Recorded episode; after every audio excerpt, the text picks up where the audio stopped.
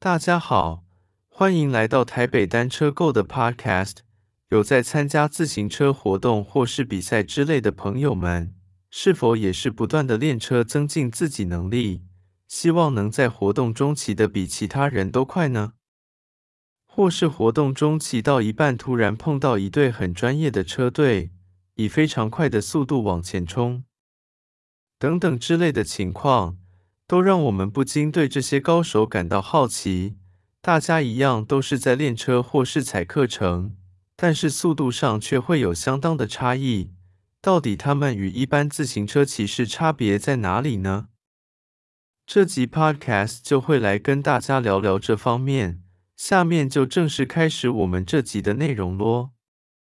不过在正式开始之前，我们要先来介绍一下一位运动科学家 Alan Couzens，他自称为一个无比专注而且充满热情的科学家。住在美国科罗纳多州，并专注于应用最新的运动科学和数据科学来帮助运动员以促进健康、增进体能以及竞赛中的表现。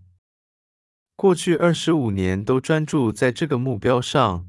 从协助没有运动习惯的人们建立持之以恒的运动习惯，到协助顶尖运动员取得更优秀的表现，成功帮助了各式各样的不同的运动人士。Allen 在他的推特文章里有提到，一般自行车骑士跟精英自行车骑士最大的差异到底是什么，并进行了详细的分析。在这集 Podcast 里面，我们将会分享他的精华知识给现在正在收听的朋友们。不过在开始之前，朋友们不妨可以自己先猜猜看，一般自行车骑士跟精英自行车骑士最大的差异到底是什么？是腿力吗？还是心肺能力？小弟一开始猜测的是腿力，因为看到我们环台赛转播的时候，觉得选手的大腿都很粗，呵呵。不过后来仔细想了想，之前看过不少的 GCN Global Cycling Network 的 YouTube 影片，其中影片也分享过相当多的职业自行车手的个人经验谈。根据这些资讯，小弟猜测最大的差异应该是在最大摄氧量，也就是肺活量。不知道有没有猜到正确答案就是了。Alan 在揭晓答案之前，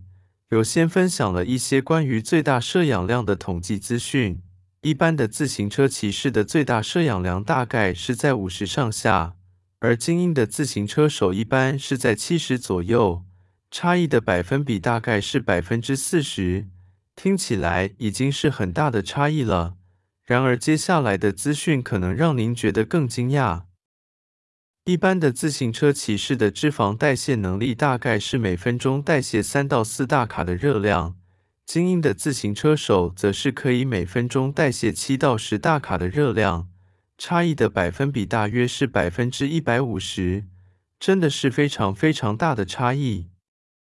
不过，这个差异会实际上影响我们骑乘吗？让我们继续听下去吧。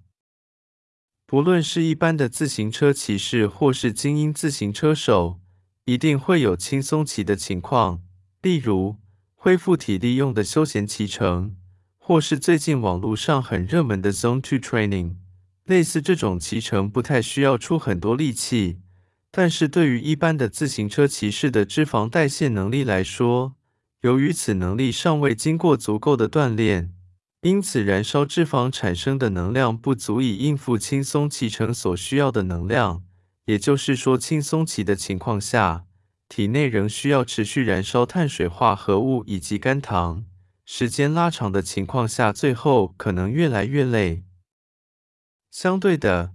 精英自行车骑士由于经过适当的训练，因此他的脂肪代谢能力相当强，足够应付轻松骑状况下所需要的能量。所以在时间拉长的情况下，精英自行车骑士燃烧的热量仍是以脂肪为主，体内的碳水化合物以及肝糖消耗的不多，甚至没有消耗。